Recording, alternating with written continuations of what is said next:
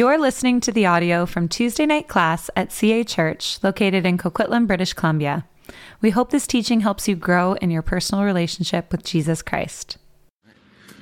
All right, well, welcome to week three of 10 hard questions.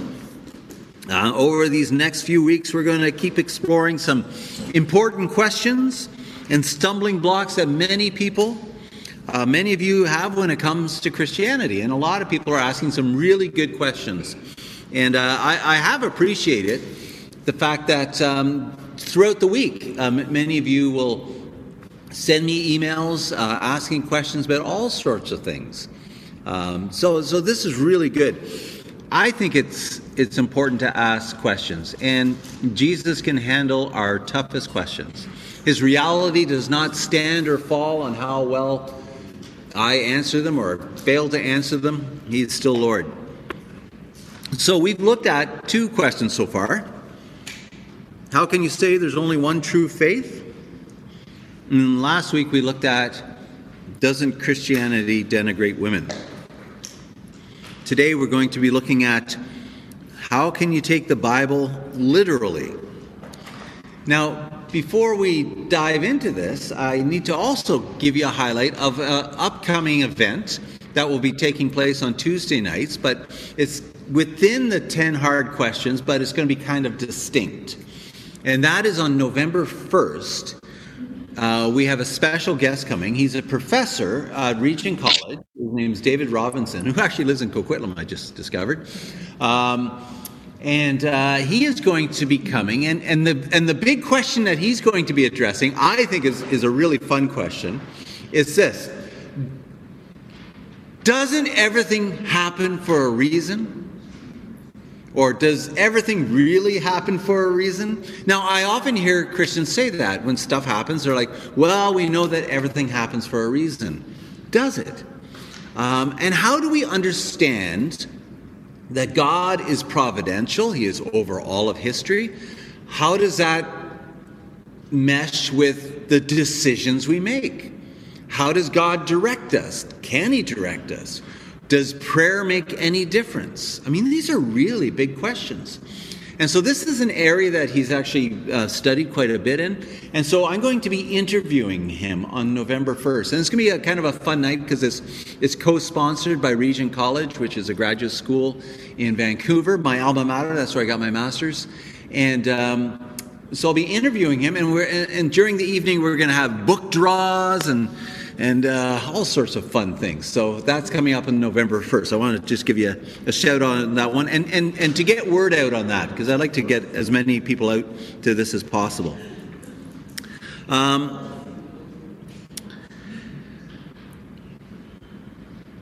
yeah, keep your questions coming. The last week is kind of like the Ask Anything night. So if you have questions, I've received some, but keep, keep them coming. And so uh, we can talk about a lot of extra hard questions. Um, tonight, I want to begin by doing two things. Uh, uh well, three things. I'm going to start off. I'm going to read a passage Psalm 1. Blessed is the man, blessed is the one who walks not in the counsel of the wicked, nor stands in the way of sinners, nor sits in the seat of scoffers. But his delight is in the law of the Lord, and on his law he meditates day and night. He is like a tree planted by streams of water that yields its fruit in its season, and its leaf does not wither. In all that he does, he, he prospers. The wicked are not so, but they are like chaff that the wind drives away. Therefore, wicked will not stand in the judgment, nor sinners in the congregation of the righteous. For the Lord knows the way of the righteous, but the way of the wicked will perish. Um, in. Um, in Psalm 119, which is quite a long psalm, we, we come across these words that your word is a lamp to my feet and a light to my path. I've sworn an oath and confirmed it to keep your righteous rules.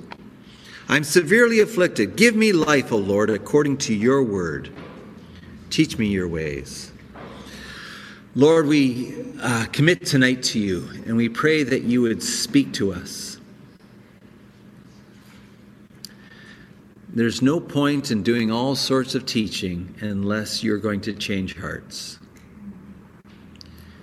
Otherwise, all that we do and all that I say is like a clanging gong or a resounding cymbal.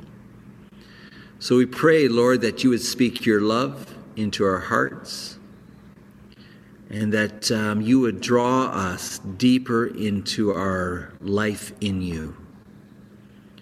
So we come before you tonight with a posture of receptivity that we would hear from you. So we pray, speak, Holy Spirit, speak.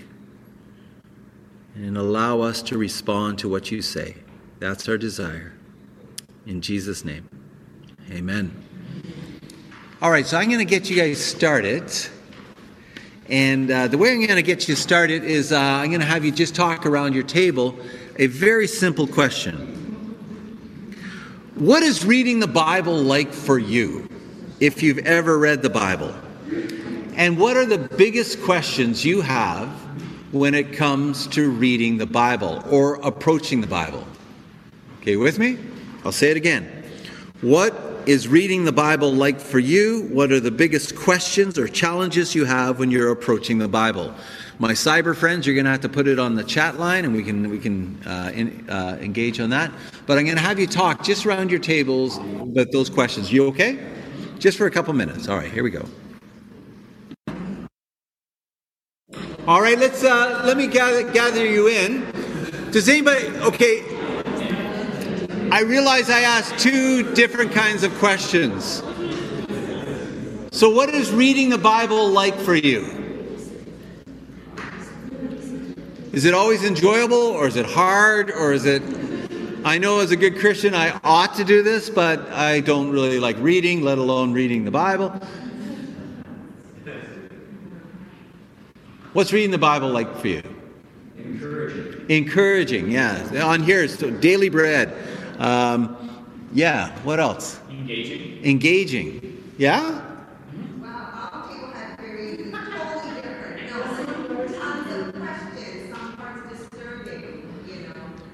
Yeah. Well, and some parts of the Bible, if you take it seriously, ought to disturb you. It ought to be like, what's going on here? Like, or it could be confusing or it could be disturbing. And those are two they can be separate or they can be both. They can be combined, right? For sure. I find I go to the New Testament more than the Old Okay, so you feel more comfortable in the New Testament than the Old Testament. How many of you are the same way? That if you're going to look. Yeah? Now, let's leave out the Psalms New Testament or Old Testament? Still? Okay, good. Pro- uh, Proverbs, yes. okay, well, that's good. Well, tonight's big question, tonight's big question is how how can you take the Bible literally? That's our question. But I want to begin with a sad story.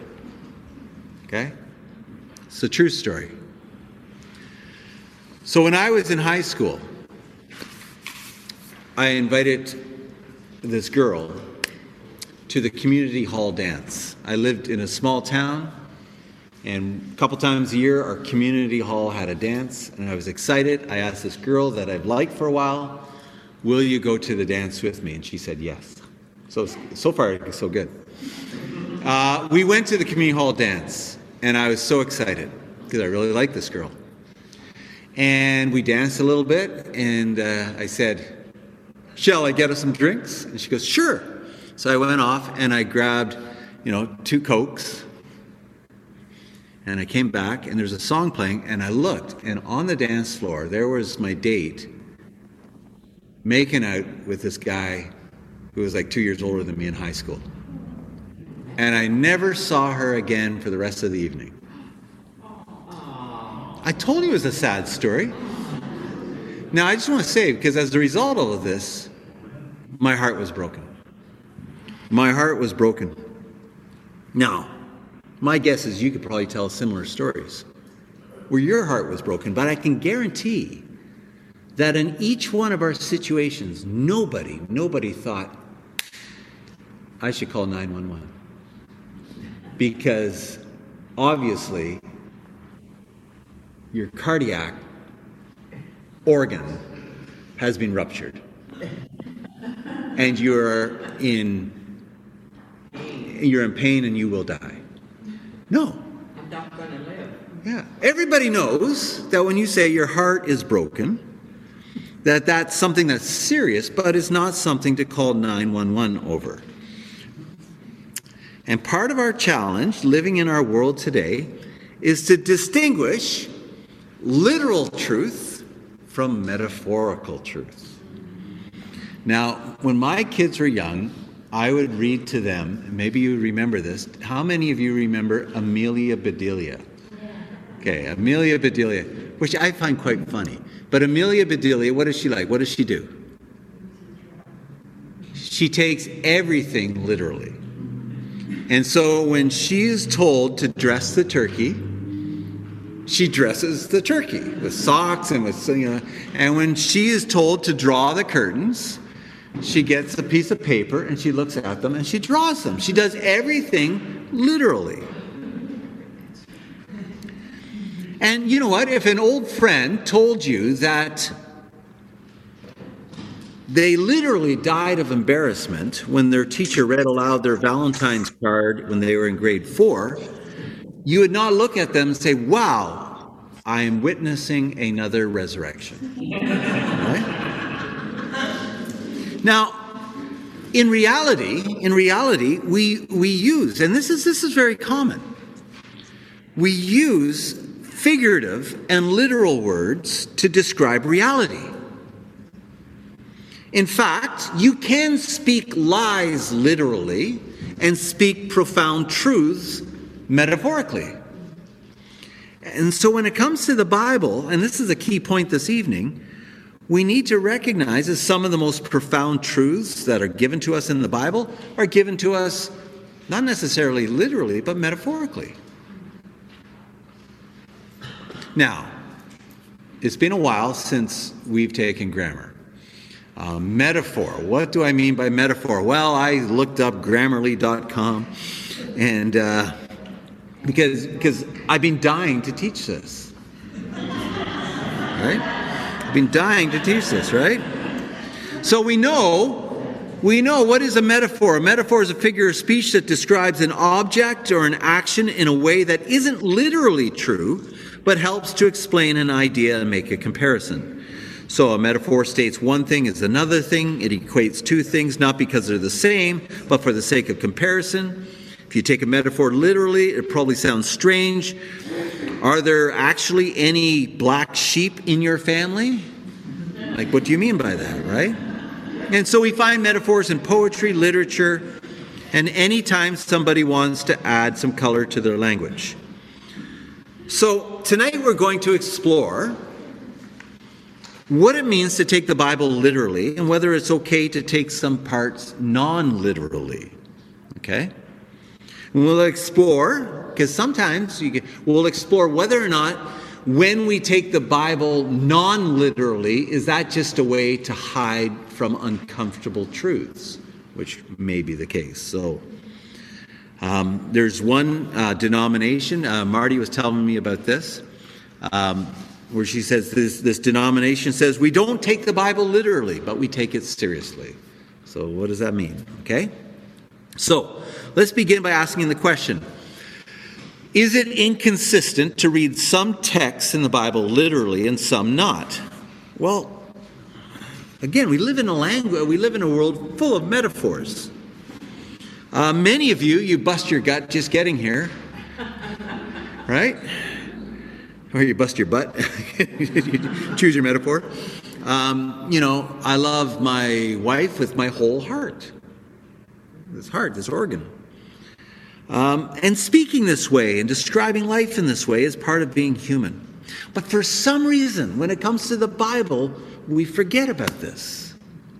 So I was looking, I was doing some research this week, and I read there was a poll, and I have this in your notes, the the, um, the uh, chart. It showed that roughly 75% of evangelical Christians believe that the Bible is literally true. And, and sometimes people will come up to me and say, Come on, David, do you honestly believe that? That the Bible is literally true?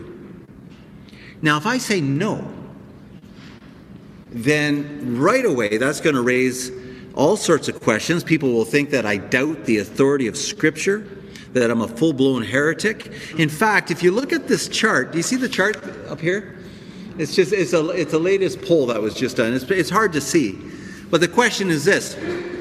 It's interesting. It says statement number 16. The Bible, like all sacred writings, contains helpful accounts of ancient myths, but is not literally true. Okay, this is a, a poll done among evangelicals. Now, it does say in 2022, 26% of people agree with this, that, but that means that over 70% disagree. They say that the Bible is literally true. Or about 75%. And, and but this is what gets this is where, where it gets me. You guys see this in your notes online? Yeah? This is what where, where I'm a little bit concerned is underneath there's an uh, there's an interpretation that says a rising disbelief in the Bible's literal truth may help us understand why American evangelicals also increasingly believe that religious faith is subjective experience rather than an objective reality. I'm like, well, wait a minute. So if a person does not believe that the Bible is entirely literally true, does that mean that they are embracing a plurality of truths, or they don't believe the Bible. Is that, a, is that a reasonable conclusion? I don't think it is, but we'll come back to this. Should we take the Bible literally, word for word? Well, I don't know how we can. When Jesus says, I am the good shepherd, he's not suggesting that he's a farmer. When Jesus says, I am the true vine, he is not identifying as a plant. Right? In fact, if you study Jesus' life, you'll see that a lot of people misunderstand Jesus. They misunderstand Jesus because they take his teaching literally at times. Uh, Jesus says to bystanders in the temple, He says, Destroy this temple, and in three days I'll raise it up. And everybody scoffs. And he said, Well, how are you going to destroy this temple? And as if, if you did destroy the temple, how are you going to build it in three days? So they miss the point. Uh, Jesus talks to Nicodemus. And he says, You must be born again. And Nicodemus is like, What? How am I going to go back into my mother and she's going to give birth to me as an adult? That makes no sense. Jesus tells the woman at a well, he says, he talks about giving her living water. And she's, she's wondering how, how he can give him that water. You have nothing, nothing to draw water with misses the point. There's so many parts of the Bible that need to be read figuratively or, not literally, literarily. But, this is a question Does this mean none of the Bible should be taken literally? And, and by, by looking towards metaphors and, and uh, and symbols? Uh, is, am I just trying to avoid difficult texts? And by saying things, you know, okay, these are just metaphors. These are they, they, Jesus didn't really mean that. So some people say, well, did did Jesus really rise from the dead? Or does that just mean that Jesus, you know, he symbolized what it means to work real hard for a cause that he believed in to the point that he suffered. And you know what? Suffering is okay because we need to strive for good good causes. And in a way, even if we may die, in a way our spirits rise again and people are inspired by what we've done. Maybe that's what's going on in this whole death and resurrection thing. Right? I've heard people make that argument. Oh, we can't, you know, because people who die, they stay dead. They don't actually become raised to new life. So it must mean something else. It must just mean he inspired somebody and his name goes on. So, in that sense, he kind of lives forever. But here's the thing in the same way we speak about metaphorical truth, I nearly died getting here on time. We speak literal truth. I am teaching you the third question in 10 hard questions tonight. And, and, and most of the time, to distinguish between literal truth and metaphorical truth is easy. It's, it's a cakewalk. to dis- Where's the cake? I'm walking on it, yeah. to distinguish literal form from metaphorical truth, we know that. And, and, and, we know that, right? We know when we read the Psalms that the mountains do not literally clap their hands, right? It's not like the mountains sprouted arms and are like we know that. When the when the trees, when the forests sing praise, we know that they don't develop vocal cords in their action. We know that. But on the other hand, when the New Testament writers emphasize that Jesus was literally raised from the dead, bones, wounds, and all, that he was not a ghost, but a resurrected body that made breakfast, that ate food, and the food did not fall through him and clatter on the floor, that means something actually, literally happened. And so here's the challenge, though. Here's the challenge. There are metaphors throughout Scripture, but there's also radical historical claims that the Bible makes claims of miracles, everlasting truth, and life and death decisions about whether or not we trust Jesus. So, there are some places, though, in the Bible, and this is where there's debate, where we read something and we have to decide, huh, literal or metaphorical? So, you guys have talked, uh, mentioned a couple of these, but just among your, among yourselves or on a chat line, just uh, or where in the Bible do you struggle with? Is this literal or is this figurative language? It could be a book in the Bible, it could be an occurrence. Um, Lloyd, you talked about Balaam's donkey, right? Uh, would be an example. Is this, uh, you know, this did a donkey actually speak, or is there something else going on? So take a moment, just around your tables, and just say, and, and if some of you may be familiar with Scripture, and it's like, yes, this place. Some of you may not be f- familiar with the Bible, and be like, I don't know, I just want to listen. That's okay, right? Because we all come from all different backgrounds. But just take a moment. Where do you kind of have this question? It's like, huh, I'm not sure if it's literal or metaphorical. Okay? Just take a moment to talk among yourselves. Okay, um, let me gather you in and let me hear from you, and I'll tell you about some of the ones that we've heard here. So, some of the ones that we heard on the chat were Genesis, Genesis 1, Genesis 2, Genesis, all the way up to the flood, Tower of Babel. Yeah. What else? Revelation, the whole thing, right? Okay, yeah. yeah.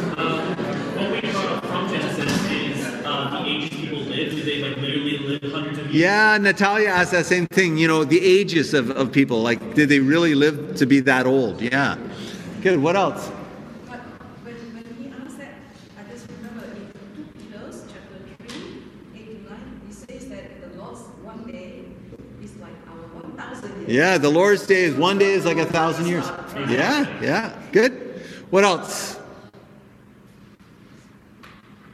We talked about that we don't so much have a problem discerning uh, metaphor from literal, but rather um, cultural differences and time differences. like how Right. We apply, you know, what was, we have to sort of think about the culture at the time, and that helps us understand maybe how to read it.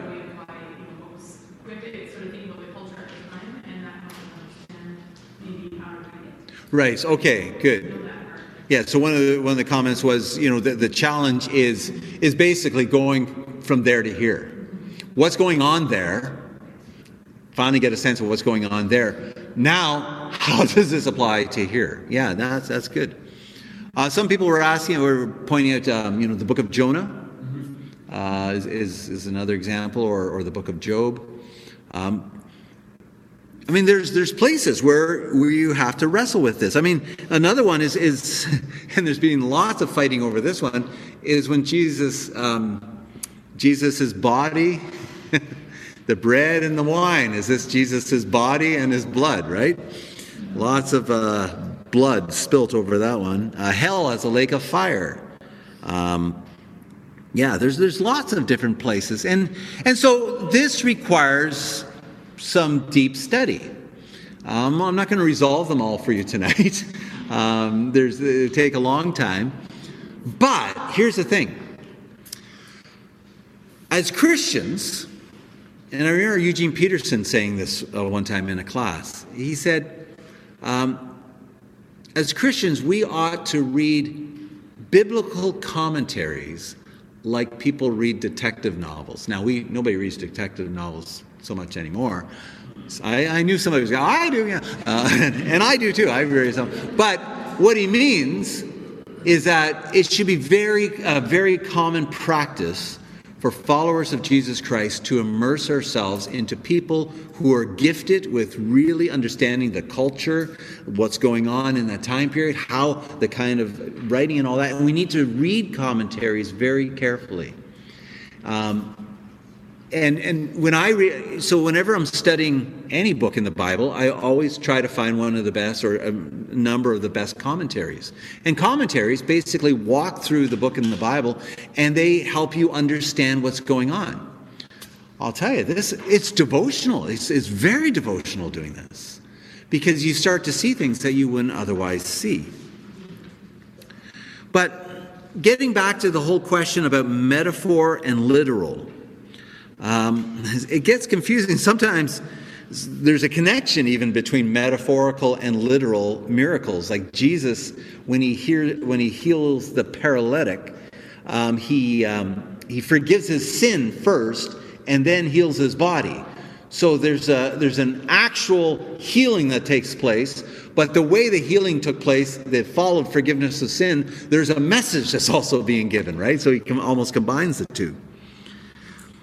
Uh, when you read parables, again, parables, a certain genre of writing. Um, again, when we read Jesus telling the parable of the Good Samaritan, we know he's not describing a crime scene.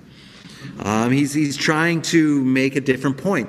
And so it's really, really important when we read the Bible to understand what kind of writing we're reading. Okay? This is really important because we need to interpret the Bible because it is unlike any other book. The Bible is made up of many different kinds of writing. There's historical writing, there's poetry, there's wisdom literature, there's prophecy, there are letters, there's a, there are parables, there, there is apocalyptic literature, which is Revelation and, and bits of Daniel, and, and, and you'll find it even in other places. And each one of these particular types of writing have interpretive rules. Right? Now, I gave you this example before, but one of the things I, I, used to do when I taught Revelation is I bring my, my car manual from my car. And I'd have, you know, you know, Gord come up here, read, read my car manual. But I want you to read it as if it's poetry, which is always quite funny. And so you read my car manual as if it's poetry, and it sounds quite funny. And then I give you some poetry. And I say, oh, I read this like my car manual. And it's just it's just awkward. Because each each piece of writing has its own rules, which which we know, but somehow we forget when it comes to the Bible. I don't know why. So each one has so the Bible is ancient.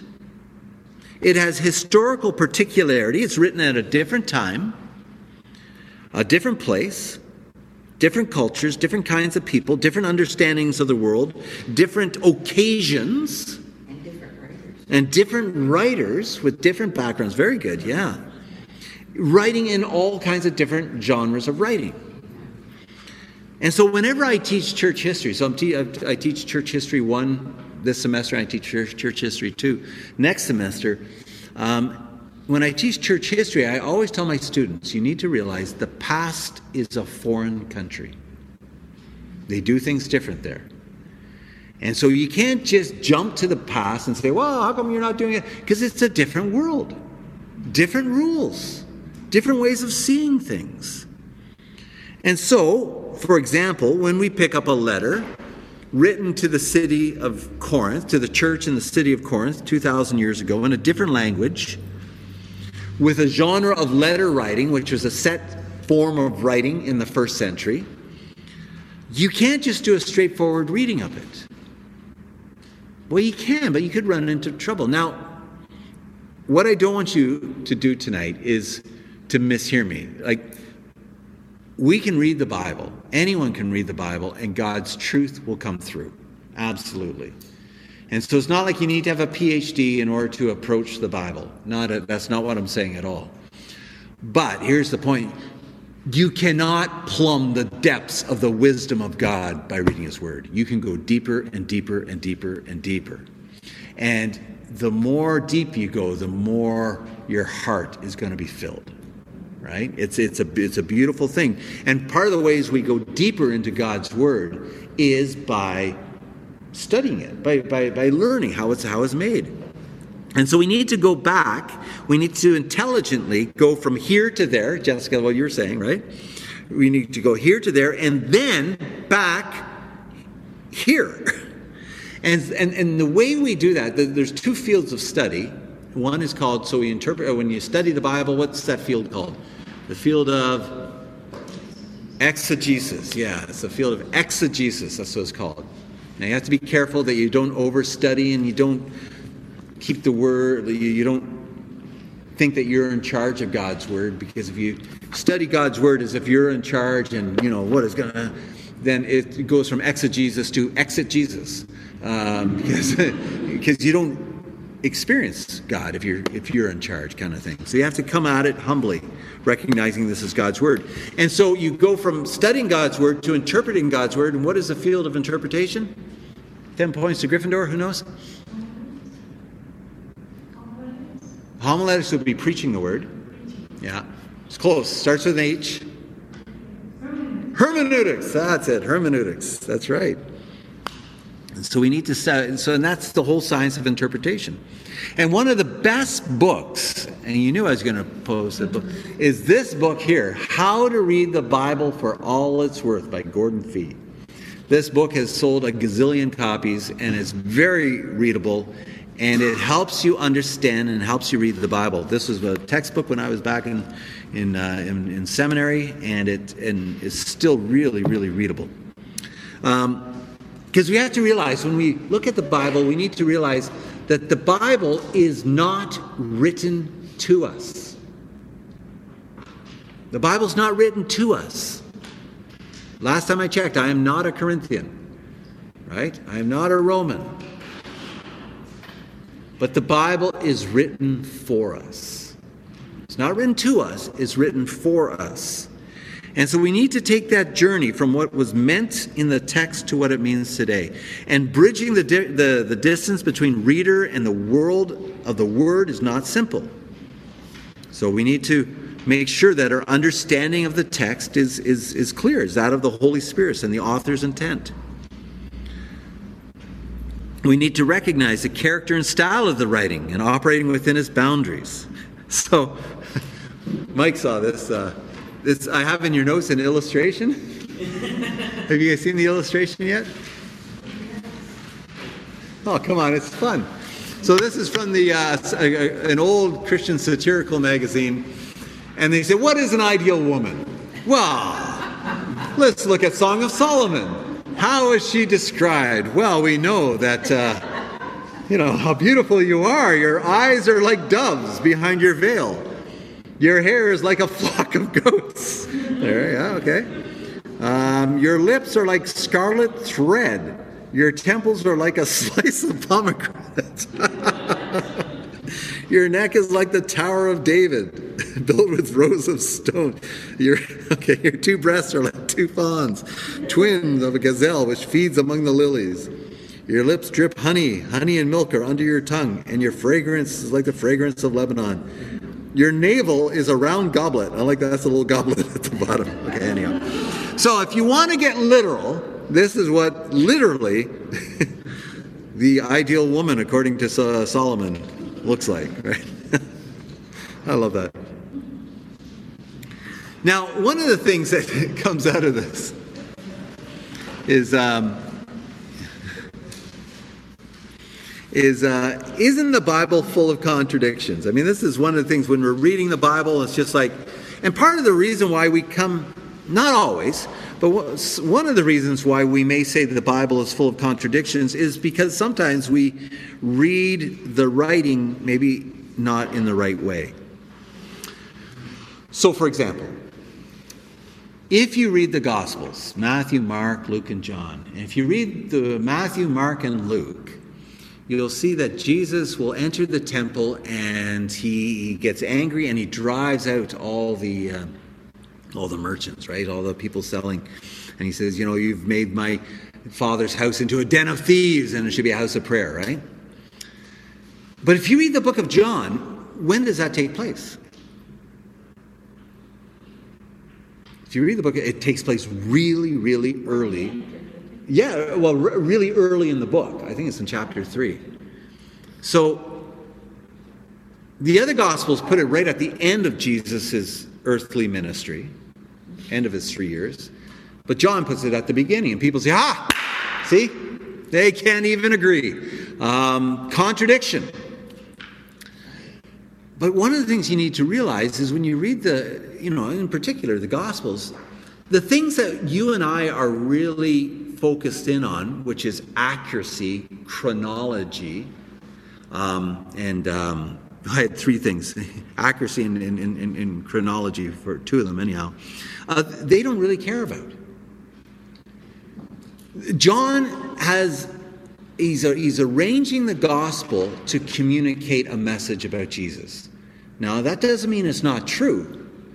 But if you're expecting a reporter from the Chicago Tribune kind of report, and that is not what you're going to find in a document from the first century. For example, the book of Matthew, if you read the book of Matthew and you read the book of Mark, you'll see some overlap. But Mark, the book of Mark is considerably shorter than the book of Matthew. But the other thing is, you look at the book of Matthew and you look at Jesus' teaching, it seems to be arranged differently. Have you noticed that? If you look, take a look at the book of, and if you have a red letter Bible, look at where all the red letters are. And you're going to see that they're not dispersed throughout the book of Matthew. In fact, they're, they're, they're clumped together. Jesus' teaching is clumped together in five sections. Why? See, that's the question you should ask. Not, oh, look, it's different from Mark, and of course it's contradiction. No, no. Why, why do you think Matthew's doing that? You done that in BSF? no? Well, Matthew does this because he's showing that the five sections of Jesus' teaching are going to map the five books of Moses, the Torah. And Jesus, in his identity, is the fulfiller of the law. He is the new Israel. And so Matthew arranges it that way pedagogically to teach the new church about just who Jesus is. So, so he has purposes behind this. Luke, if you read the book of Luke, you see a real emphasis on the work of the Spirit. The Spirit is everywhere in the book of Luke. Jesus being prompted by the Spirit, being led by the Spirit. Luke is also the author of the book of Acts, and which is the giving of the Spirit and the early church. From what we know about Luke is that he was the only writer of the New Testament who's a Gentile. He's not Jewish. And so, what is his concern? His concern is to show how the Spirit of God has fallen upon the church and will reach the ends of this earth. That the fulfillment of the promise to Abraham that all the nations of the world will be blessed is being fulfilled in the life and ministry of Jesus. And so that's what Luke is getting at. Does that mean what he's describing didn't happen? No, not at all. But he's arranging it differently.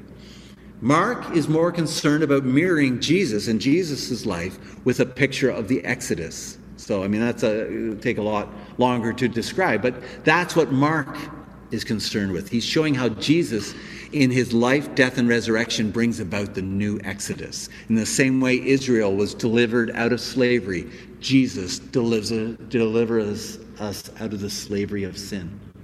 Now, you start diving down into this, and it's like, wow, there's some real depth. There, like it's, as I said, the deeper you go, the more, I'll just speak for myself, the more I'm in, I'm in awe of who God is. I'm going to I'm going to pull a Pastor Mark. I don't even know where I am in my notes still. Uh, oh, let me just tell you this, this other thing. Um, and I have friends who can, um, who can explain this better than I can. Um, but years ago, years ago, I um, I worked down in Omaha, Nebraska. Omaha, Nebraska. Anybody here from Omaha, Nebraska? It's the home of the Corn Huskies. No Corn Huskers. Yeah, I called them Corn Huskies to a room full of Omahans. You want to make a room go silent? I was trying to I was trying to make a bridge with them. They're all from Omaha. It's a different culture. So I thought, hey, I'll do some cross cultural stuff. I said, you guys got a good football team these year. We sure do. I said, How do you think the Corn Huskies are going to do this year? That's Corn Huskers, son. Right. Oops. So I just called them Corn Huskies from then on. Um, anyhow, the pastor I was working for was going to New York and to do a conference, and he asked me to go with him. But uh, he flew. I had to take a bus right across America, uh, a Greyhound bus. I get to New York and uh, I had some time to kill, and it was at this seminary. He says, Well, why don't you just sit in on a class? So I said, All right, I'll sit in on a class on, and the class I sat in on was on Ezekiel. And it was like in the middle of the book of Ezekiel. And uh, I don't know if you've read the book of Ezekiel. There's certain parts that are kind of R rated, they're pretty intense. Um, and that was the section we were reading. But anyhow, I'm sitting there, and the, and the guy was introducing us to. Um, the meaning of um, kind of a literary device that the Old Testament prophets would often use. Not just the prophets, but it's all throughout the Old Testament. And it's a, it's a device called a chiasm. And a chiasm basically goes like this A, B, C, D, and then it goes C1, B1, A1. So basically, the writer will say something, he'll have a second point, a third point, and then a key point, and then these following three points mirror. So A1 or A and A1 match each other, B and B1 match each other, C and C1 match each other. And if you can actually discern that, you can see what the key points that the writer's trying to make. It's unbelievable. And so it's called a chiasm, yeah. And so if you read the book of uh, Ezekiel, he points out all these chiasms all throughout the book of Ezekiel. So my head's spinning. And he says, All right, I'm really going to blow your mind because step back and you have to realize that the entire book is chiastic and that there's chiasms within chi. And I'm like, What kind of writing is this? You know, people look at, you know, the, oh, the gospel writer, they're country bumpkins, bunch of, you know, whatever. They do. These are brilliant, brilliant men. And um, when you start to plumb the depths of just how these books are structured, and they're not just structured this way for no reason, they're structured to give theological truths, who God is and what it means to know Him. I'll tell you, your head starts spinning, and you stand back and you say, Who am I that you be mindful of me? I was once in a class and uh, the class was on the book of Genesis, and Bruce Waltke, who's an Old Testament scholar, was teaching it. And Waltke's been here uh, before, and he's, he's a heavyweight Old Testament scholar. So he's, he's teaching the class, when there's about 150 of us in this class. It was an afternoon class, and we're sitting there. And as Waltke would do, he had this Harvard accent. He was just talking about, you know, the book of Genesis. And then he began to preach. And he began to talk about the, the glory of God and, and just who God is. And, and we, and I'm telling you, we were swept up into realms unknown. And we beheld the glory. And I, I, I, don't, you know, I don't use language like this very much, right? I'm not this guy, hey, behold the glory of God. I don't use that kind of language.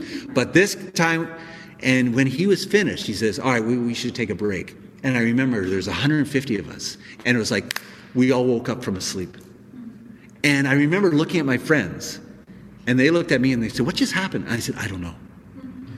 But we were, and it was just, it was through just drawing us into the wonder of God's Word. And so this is important stuff.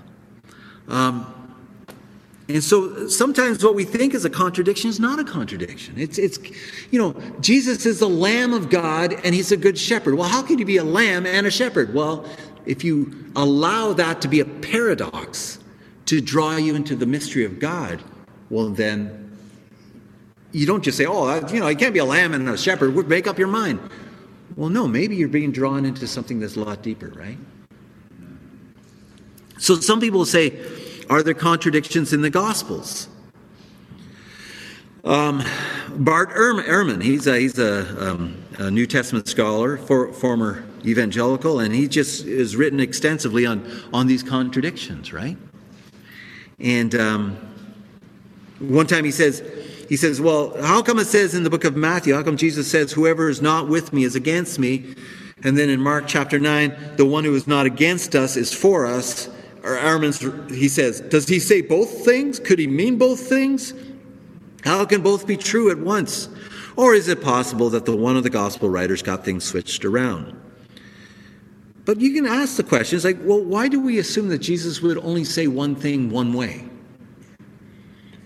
I mean, we see him doing similar things, saying similar things in different places at different times. And as a pastor, I know, and I know this may come as a shock, that sometimes I'll use an illustration more than once, um, or twice, or three times, or four times. But same with rabbinic teaching in the first century. I mean, people would give different different teachings that are similar to each other. Even if you read in, in the Gospels, Jesus tells a story about the feeding of the 5,000. And then right after that, the feeding of the 4,000. And some scholars say, well, you know, obviously the writer has gotten everything mixed up. There's just probably one event, but they've made a mistake and they've put this event twice and they've gotten the second part wrong because it's 4,000 and it should be 5,000. But Jesus actually afterwards makes reference to both of the feedings. And there's a theological truth that he is being that he's communicating in the feeding of the 5,000 and later the feeding of the 4,000. He does it to make a theological point. We, we don't have to go into that, but there's reasons for this. And sometimes, you know, we want things in chronological orders. Like, well, how come John puts the cleaning of the temple at the beginning and the other guys put it at the end? And we want it chronological. We want it nice and neat and tidy. But these guys have different things in mind. And sometimes it's artistic. They're trying to communicate something. And, and we're okay with that in movies. I mean, how many of you have seen the movie Arrival? Has anybody seen the movie Arrival with Amy Adams? Has anybody ever seen that? Yeah, yeah, yeah. Yeah. Not many, eh? Well, let me tell you the surprise ending. No, but I'll just say this one. I, in, in, my mind, it's one of the most powerful movies I've seen. It's a very good movie. Um, but in the movie, they play around with chronology, and they do it for an artistic reason. And once you understand what's going on, well, then the movie's even more powerful. Um, so, I mean, sometimes that's the case, right? And I think sometimes it's a little bit arrogant of us to suggest that, hey, if it were up to us, the gospel writers ought to conform to how we think they ought to tell the story. Sometimes they're not precise in their descriptions. We want them to be precise. You know, in, in Luke 24, when Jesus, and we read that Jesus told the two men, or the, the, the two companions, um, all about himself through the Old Testament. You know, how he shows up through the Old Testament, he tells them the whole story of the Old Testament. Part of me is like, Luke, give us some details. What did he say? Don't just summarize, right? So we want details. But on the other hand, you get these amazing touches of authenticity and rings of truth in some of the details of the passages. The one I was just preaching last week, I was preaching at Rail City, where um, in, in Acts chapter 3, where Peter and John, they see this beggar, and the beggar looks at him, and Peter says, Silver and gold I have not, but what I have I give to you in the name of Jesus Christ of Nazareth, rise up and walk. Okay? But there's just this little detail, and it says, Peter looked at him and he says, and he reached out his right hand and he helped him up. I'm just like that, like that's just an interesting detail.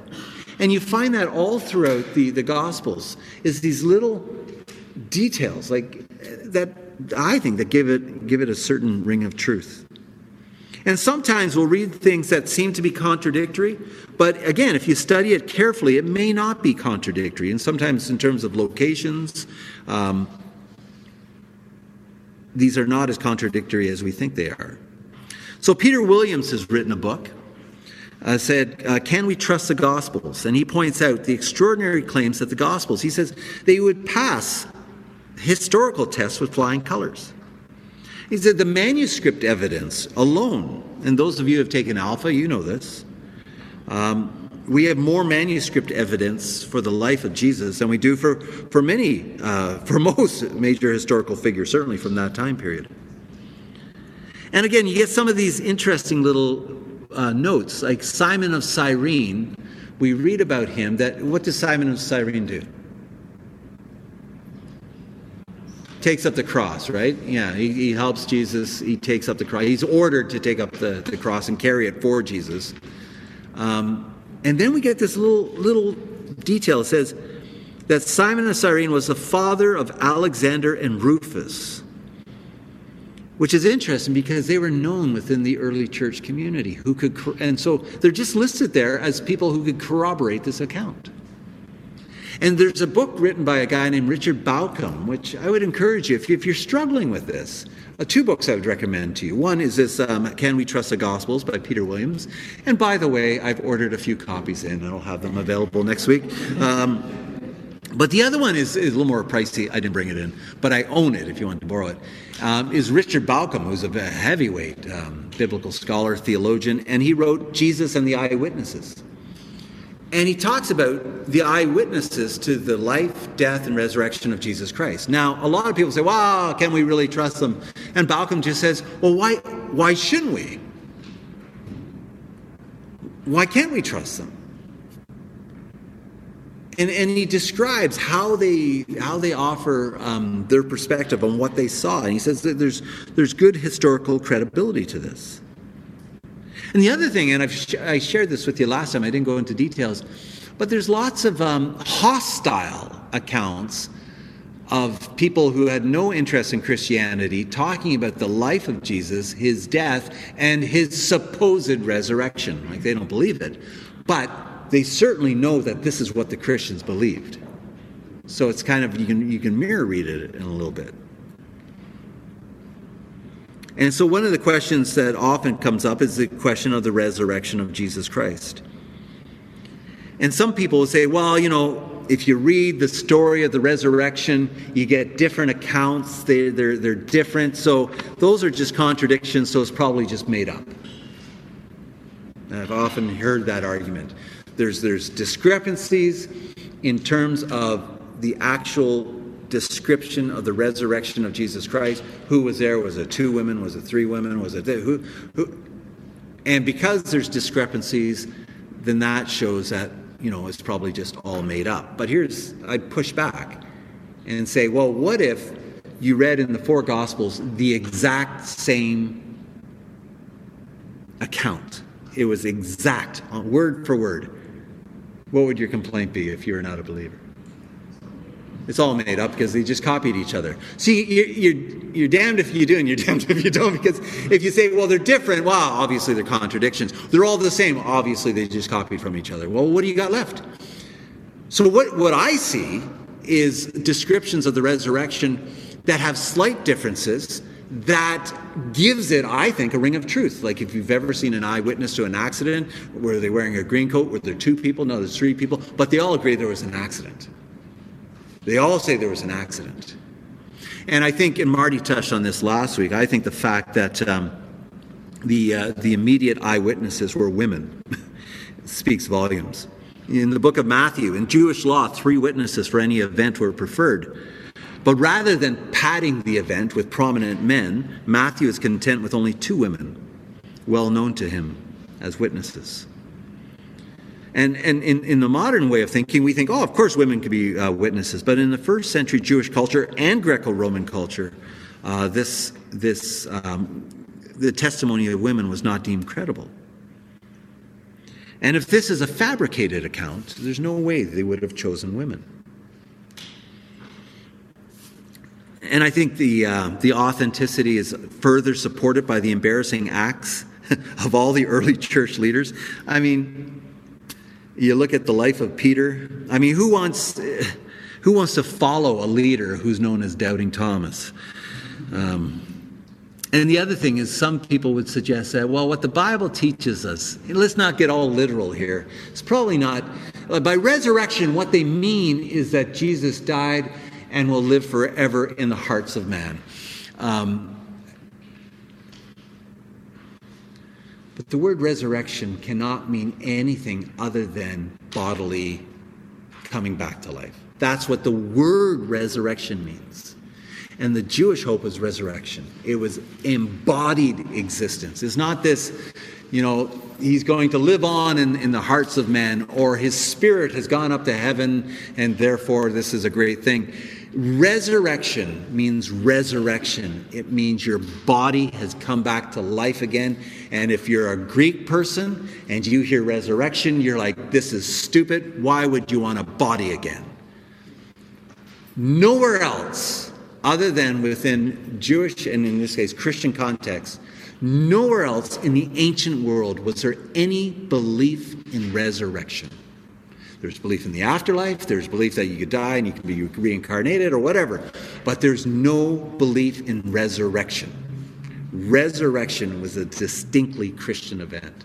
That what took place is bodily coming back to life again. So, how do we read the Bible? I'm going to give you guys some time for questions in a second, but uh, let me just. How are we doing for time? Oh, we're doing okay. Oh, this is good. Um, how do we read the Bible for all it's worth? Well, I think we need to recognize that the Bible is not like any other book. I like what Chuck Colson says. He says, The Bible, banned, burned, beloved, more widely read, more frequently attacked than any other book in history. Generations of intellectuals have attempted to discredit, discredit it. Dictators of every age have outlawed it and executed those who read it.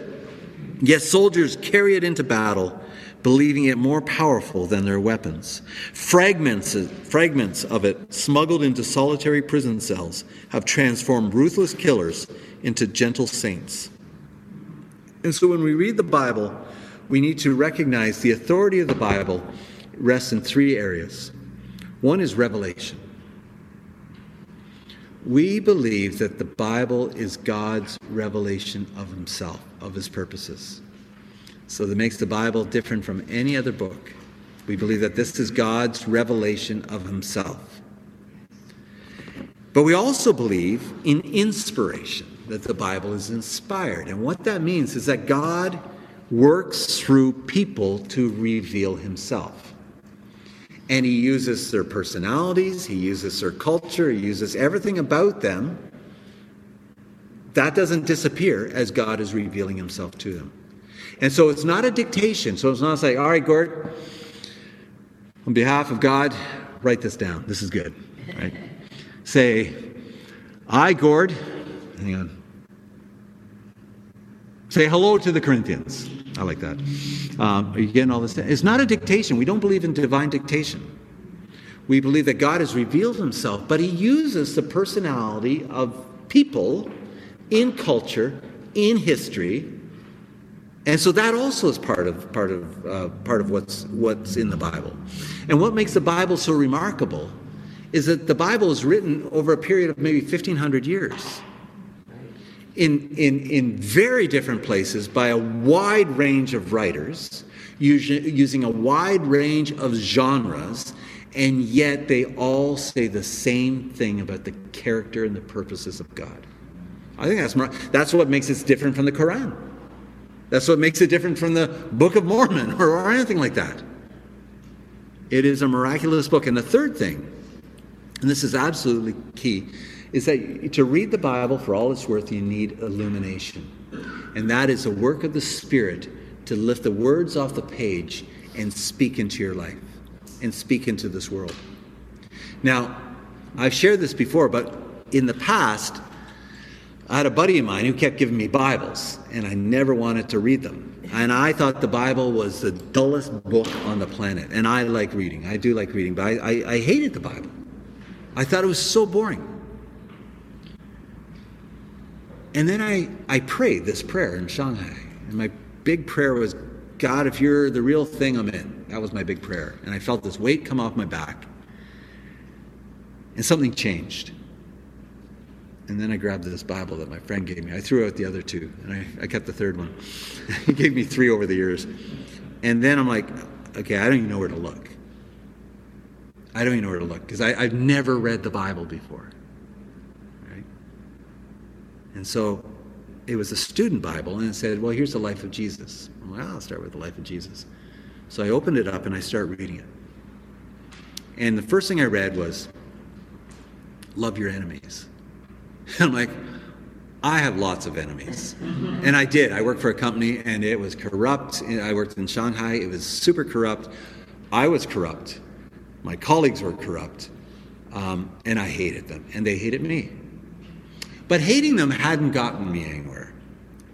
So I'm all right. All right, this, Jesus, if, if you are who you say you are, I'm going to listen to you. And I tried loving them. And they thought I was up to something. they, they, thought, oh, what's your, what's your, what's your game? Um, but then I just started reading the Word. And I remember I was working at Oak Ridge Mall at a bookstore course, a bookstore. Uh, but I was working at Oak Ridge Mall, and during my breaks, I had my Bible, and I just, I just wanted to read the Bible. I could, and, and the words, these words that were dull as dirt before, they were ju- jumping off the page and speaking into my situation, speaking into my life, guiding me where I was at. And I'm like, how did I never see this before? The difference is, is the Holy Spirit was illuminating the Word. And He was drawing me into places. And what, what gets me is that here we have an, uh, events that took place 2,000 years ago, and yet somehow I'm reading them and I'm praying and I'm meditating, and they're intersecting with what I'm, what's happening at Oak Ridge Mall with my colleagues. Do you know what I mean? It, it entered into this, the specificity of my life. And I thought, what kind of book is this? And like you, I've, I've, I've read this many times. And each time I read it, as Natalia, you were saying, you, you get something different out of it. And so, our posture, though, and this is really important, we need to study God's word in order to discern what is metaphor and what is, what is, um, what is literal. And there, there's going to be some debates, and Christians don't always agree on, on everything. You know, when it comes to Jonah and Job and some of these, uh, there's, there's, there's different perspectives on that. But um, when we read God's word, this is really important, is we stand under his word. We're, we, we never master his word.